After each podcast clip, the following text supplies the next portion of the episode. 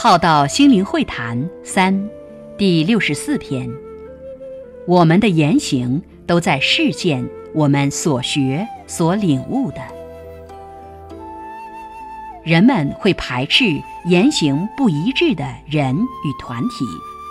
常言道：“听其言，观其行。”言行是否一致，知行是否合一？所以，身为家长。与团队的领导前贤之言教与身教是一致时，才能被认同。若是一个宗教信仰法门，才不会被排斥、被毁谤。我们的言行都在实现我们所学、所领悟的，所修所学殊不殊胜，也能从中显现出来。而殊不殊胜，不是靠言语宣传的。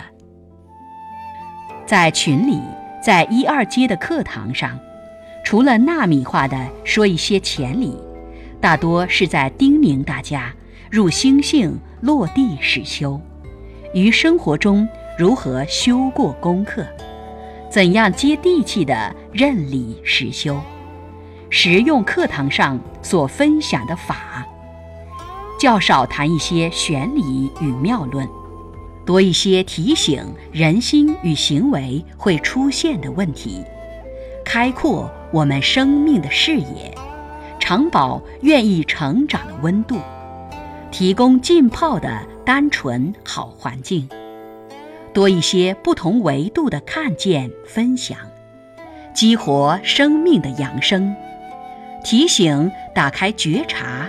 以觉为师，于平时多读圣贤之书，于日常生活因缘中修炼，一天天的彼此陪伴同行，创造鸟随凤凰飞得远，一群燕鸟可以飞得更远的因缘。鼓励做对自己，大用自己，妙用自己。化掉自己，引导让此生的生命可以活出单纯无求的大爱。愿我们活出高素质的大时代公民，愿我们活出所领悟、所认可的法理，愿我们成为入心性实修的知行者。